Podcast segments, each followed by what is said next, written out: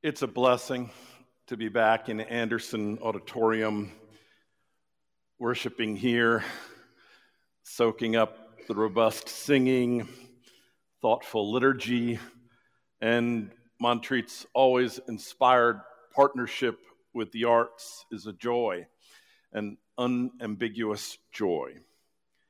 Thank you, Richard, my dear friend, for the invitation to return. A happy Pride Sunday to all of you. May today's celebrations strengthen our resolve to support marriage equality laws and to resist the erosion of hard won LGBTQ rights. Let us pray. Gracious God, may the words of my mouth and the meditations of all our hearts be acceptable in your sight. This we pray in the name of Jesus Christ, our rock and our Redeemer. Amen. My college roommate, Mark, was and is the somewhat irreverent gay son of a Lutheran pastor whenever things would get tense in the dormitory, Mark had the savant like ability to summon a Sunday school song to fit the occasion. If someone was offering an excuse not to join us for a trip to the movies, Mark would break into, I cannot come to the banquet. I cannot come to the banquet don't bother me now. I have married a wife. I have bought me a cow. I have fields and commitments that cost a pretty sum. Pray hold me excused. I cannot come. If we were slogging through an all night study session, Mark would belt out, sooner or later, you're going to start joining me here. Give me oil in my lamp, keep me burning. Give me oil in my lamp, I pray, I pray. Give me oil in my lamp, keep me burning, burning, burning, keep me burning till the break day. Someone felt left out, had not been invited to a campus party. Mark would offer up, complete with hand motions. Father Abraham had many kin, many kin had Father Abraham, and I am one of them, and so are you. So let's all praise the Lord. Right arm, left arm, turn around, sit down. If someone felt overwhelmed by life's challenges, Mark would turn to a song based on today's scripture. Zacchaeus was a wee little man, a wee little man was he. He climbed up in a sycamore tree for the Lord he wanted to see. And when the Savior passed that way, he looked up in the tree and said, Zacchaeus, you come down, for I'm going to your house today. hey, hey, you want to keep going? It's good. According to Christianity Today magazine, Zacchaeus was a wee little man is the second most popular Sunday school song of all time, bested only by Jesus Loves Me. It's easy to see why. Zacchaeus, like the children who typically sing the song, is small. He's brave. He's a problem solver. He's admirable. Zacchaeus is a biblical hobbit. Unless you ask the man's neighbors. the people of Jericho did not look at Zacchaeus and see Frodo Baggins. They, they saw a traitor and a cheat. Zacchaeus was a tax assessor. Zacchaeus collected some would say, extorted money from a population who lived under the thumb of a foreign government. Zacchaeus was responsible for for seeing that people paid for the privilege of being occupied by Rome. For this, he was handsomely rewarded. And for this, he is doubly despised. Zacchaeus was despised by the people of Jericho, these grumblers over here. And he's actually despised by people today. While, while researching this text, I came across a blog that describes Zacchaeus in withering terms as a one percenter, a despicable man who stole from the poor to line his own pockets.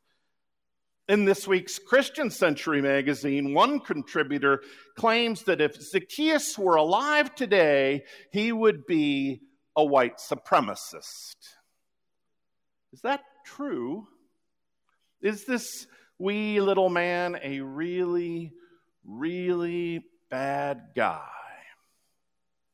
What does the good book say? Well, at first glance, the evidence doesn't look promising. Luke doesn't describe Zacchaeus as a run of the mill Roman stooge. He describes Zacchaeus as the chief tax collector. He's the big cheese, a rich guy, almost certainly a Roman tool. You want to blame someone for the pain and misery in Jericho? Blame Zacchaeus. And the people do. You know how the story goes. One excited afternoon, Zacchaeus is weaving through a crowd. He's after the same thing as everyone else. He's trying to get a peek at this visiting healer, this powerful speaker, this life changer, this Jesus. All Zacchaeus can see, though, are, are the backs of people's heads. So he, he climbs a sycamore tree. And, and this is where the real drama plays out. Walking down the avenue, Jesus stops. He, he looks up. He, he spots Zacchaeus. It's, it's a hold your breath moment. When, when Jesus looks at this fellow clinging to a branch, what does he see? Does he see a bad man? Or does he see a vulture perched in the sycamore? Or something altogether different? Those who vote vulture have certainly got the crowds on their side. In today's passage, the locals grumble when they spot Jesus heading to Zacchaeus' house. They're incensed. Come on, Rabbi, can't you see what we see? This guy's ethical standards are as diminished as his stature. Zacchaeus is a small man with a, with a small heart. Is that true? Is Zacchaeus just the worst? Curiously, biblical scholars are conflicted on this question. You, you can actually get into quite an argument over whether wealthy Zacchaeus, the head tax collector in Jericho, was a bad guy. And the crux of this argument lies in how people translate verse 8 in today's text. Now, hang with me for a second. I promise not to spend too much time in Bible geek land, but this is important. Sometimes the biggest conflicts begin with translation. This is true of the U.S. Constitution. It's also true of the Bible. Basically, people render verse 8 into English in two different ways present tense or future tense. If, if you go with the present tense, as our readers did this morning, Zacchaeus says to Jesus, Behold, Lord, half of my goods I give to the poor, and if I've defrauded anyone, I restore it fourfold. If you go with the future tense, Jesus says, Behold, Lord, half of my goods I will give to the poor, and if I've defrauded anyone of anything, I will restore it fourfold. Do you see the difference?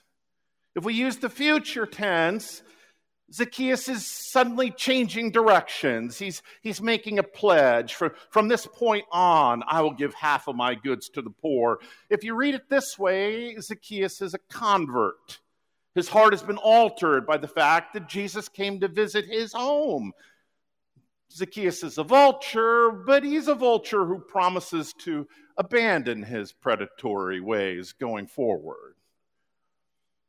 On the other hand, if we use the present tense, Zacchaeus tells Jesus that he already gives half of his goods to the poor. He already goes far beyond what the law requires in caring for his neighbors and extending compassion to the impoverished in doing good. If we translate verse 8 in the present tense, Zacchaeus doesn't need a grand conversion. He's no vulture, he's a righteous dude. So, which is it? Which translation is correct? Luke scholar Joseph Fitzmyer puts it this way You can debate all you want, but the fact is, in the original language, in Greek, verse 8 is in the present tense. So why? Why does the blogger I quoted, why does the NRSV translation of the Bible, why do so many interpreters want to stick with the future tense?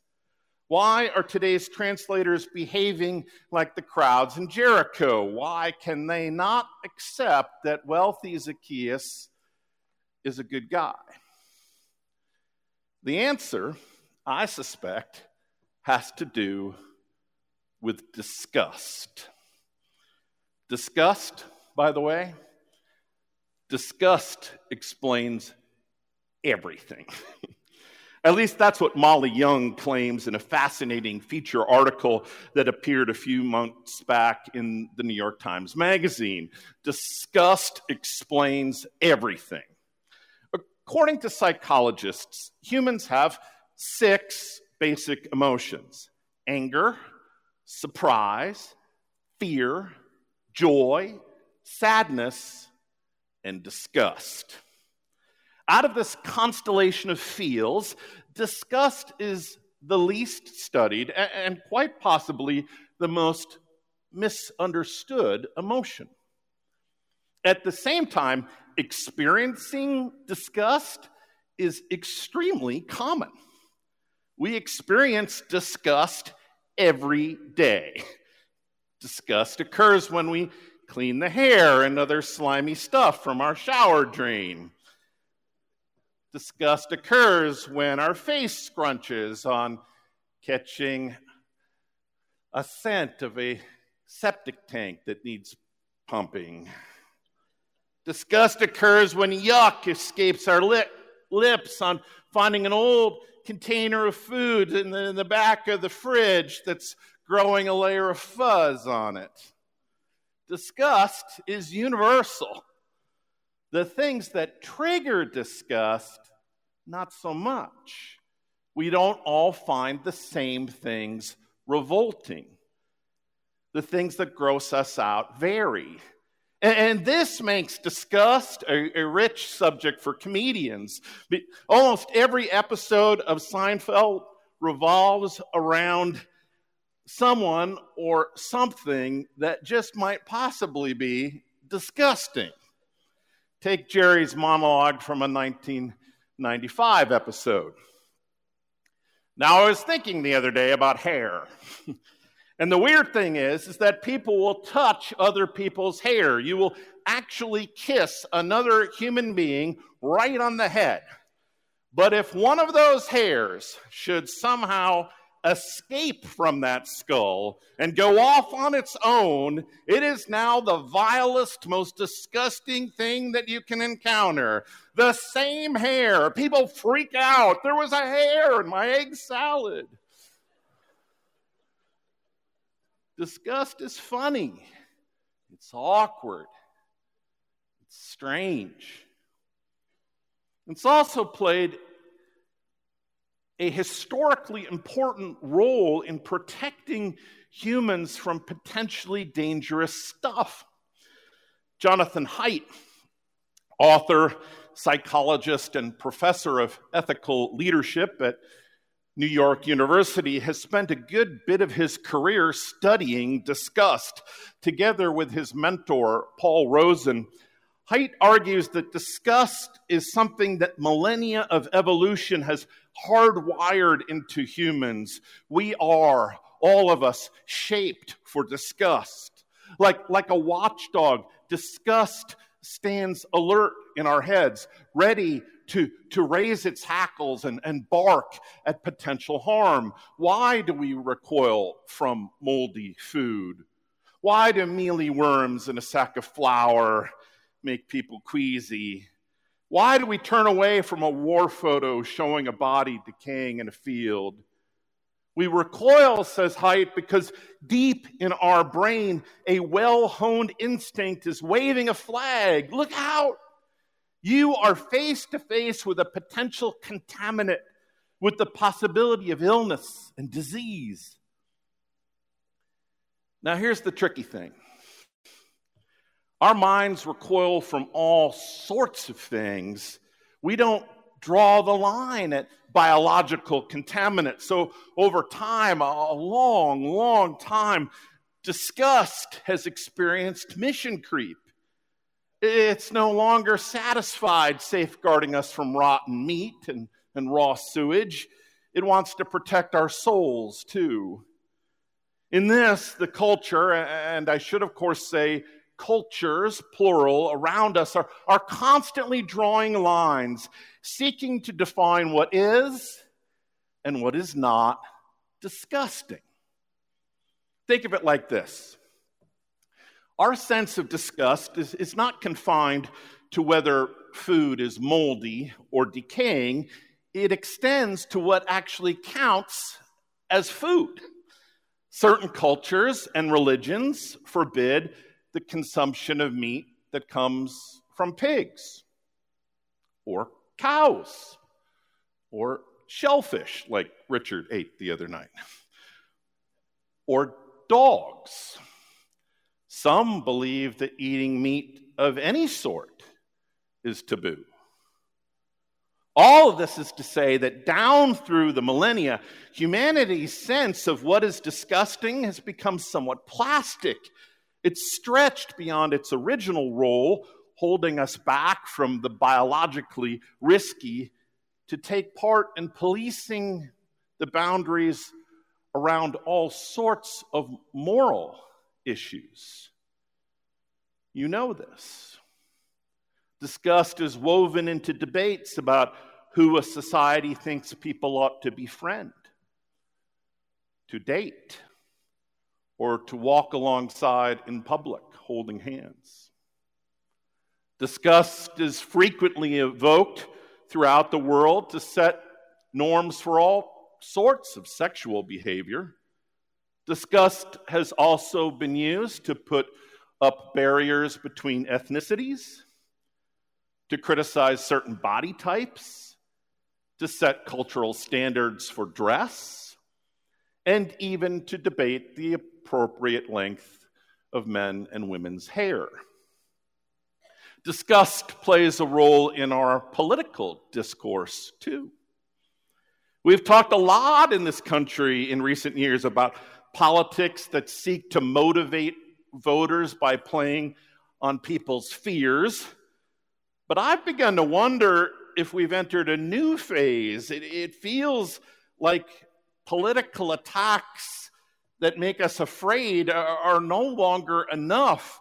The strongest political rhetoric turns our stomach, it sickens us.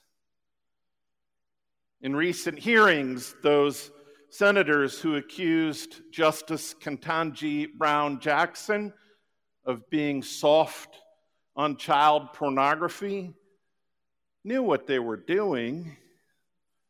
They wanted to portray her as disgusting.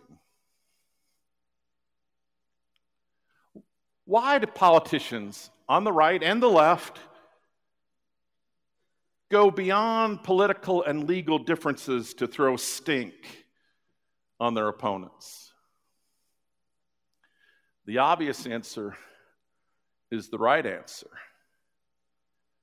It works. Disgust makes us recoil.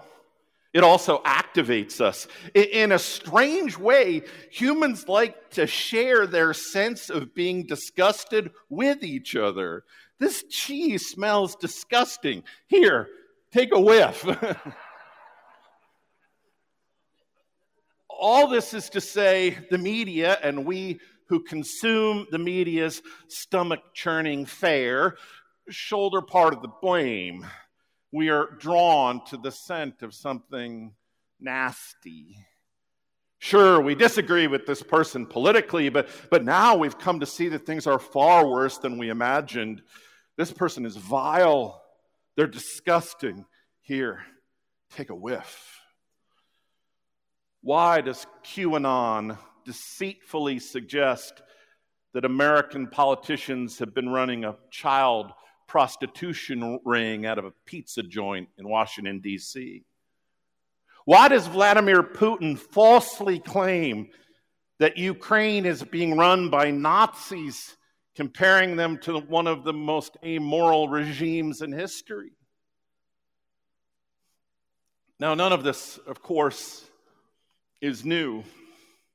According to the good book, citizens of the ancient world believed themselves to be experts on the subject of disgust. Luke makes it clear that the people of Jesus' time had a long list of those deemed physically, morally, spiritually offensive. Shepherds. We love shepherds because of Christmas, but shepherds were generally thought to be disgusting. Lepers, disgusting. Adulterers, disgusting. Beggars, disgusting. Immigrants, disgusting. People of other faiths, disgusting. The demon possessed, disgusting. The lame, disgusting. In, in his travels, Jesus encounters all sorts of souls who had been labeled by their neighbors disgusting. Instead of recoiling, though, Christ flips convention on its head. Everywhere he goes, Jesus sidles up to folk on society's margins. He, he eats with sinners. He, he shares pita bread with deplorables. He, he touches the sweaty brows of the untouchable. Christ embraces the disgusting. Doesn't this bother you? People keep asking the disciples. Your teacher sits at picnic tables with traitors, criminals, and other folk who are obviously unclean. He washes his hands alongside them. He pours cups of wine for them. It makes me sick. The locals are scandalized when, when Jesus invites himself over to Zacchaeus' house for supper. They grumble. They despise Zacchaeus because of his wealth. They hate him because of his politics. They mock him because of his size. And isn't this always the case? The crowds assume that God must share their opinion. God must hate Zacchaeus too. Not so, says Jesus. When I look on Zacchaeus, I see a righteous man when I gaze up in that sycamore, I see someone who is more than fair in his business dealings, someone who cares deeply about the poor. When I look on Zacchaeus, I see a respectable son of Abraham. I see someone who lives up to his name. His name, Zacchaeus, by the way, it means pure, innocent. The Japanese artist who painted this amazing work of art. Uh, Soichi Watanabe captures, I think, this text in a brilliant manner. When the angular crowd, you see them there with their triangle heads, looks at Zacchaeus, they see wealth, power, corruption. But this is not what Jesus sees. He looks beyond the trappings of worldly wealth to see, surprise, surprise, a faithful heart. Wealthy old Zacchaeus turns out to be a good guy. Wait, doesn't Jesus say at the end of this passage, the Son of Man has come to seek and save the lost? And that, of course, begs the question well, well, well, who's lost in this story? I submit to you that Zacchaeus isn't especially lost, maybe a little lost He's certainly lonely. He's got to be a lonely fellow. He's despised, maligned by his neighbors, but is he lost? In this story, to me, it's the crowds who look lost. And if we're honest, we all know this kind of lost. In recent years, we've all been there. When the rhetoric of division hooks into our hearts, when we're encouraged to see our neighbors as threats to our dignity and our livelihood, when, when politicians and pundits single out subsets of our society, telling us that they, they, the evil they, are the authors of all of our problems, we lose our way. When we're lost, we're not at our best. When we're lost, we, we follow vague and impossible promises. When we're lost, we resist facing our most difficult challenges. When we're lost, we find it very hard to talk about the sacrifices, God forbid, the necessary sacrifices that we must make to get back on track. The crowd in Jericho was lost like this. They'd figured out who was responsible for the problems in their city. They knew who the sinners were, and they were ready to cancel Zacchaeus. They expected the visiting prophet to join in. Clearly, they hadn't been paying attention to our Lord. Jesus doesn't go in for the politics of disgust. He sups with the poorest of the poor, binds up the wounds of those we deem untouchable, and then he turns around and declares that he's going to go camp out in the home of a wealthy guy that no one else likes. What is he doing? I think he's elbowing us in the side. Do you recognize anybody in the pinched, angry faces in Jericho? Have you seen that look before? Maybe on TV, maybe in the mirror. Are you certain that there's no way that the panhandler who accosted you in Asheville this past week could possibly be a good person? Or maybe you feel that there's no way that Richie Rich Zacchaeus could be a good guy. I came to seek and save the lost, says Jesus. I came to save you, all of you, from division, from making outcasts of each other, from toxic political rhetoric that shackles the heart. I came to get you to stop shouting, to sit down at a table together, to, to break bread, to share a story and to find brothers and sisters in places where you never imagined God's children might dwell. After Christ left the tax collector's house, what do you think he sang? Maybe in the dark, in the quiet of his bedroom, Zacchaeus hummed, Jesus loves me. This I know. Although personally, I like to picture Zacchaeus running out into the street, grabbing his next door neighbor, dancing and belting out a chorus of, and this is the slide, Heather. Father Abraham had many kin. Many kin had Father Abraham, and I am one of them, and so are you. So let's just praise the Lord. Right arm, left arm, turn around, sit down.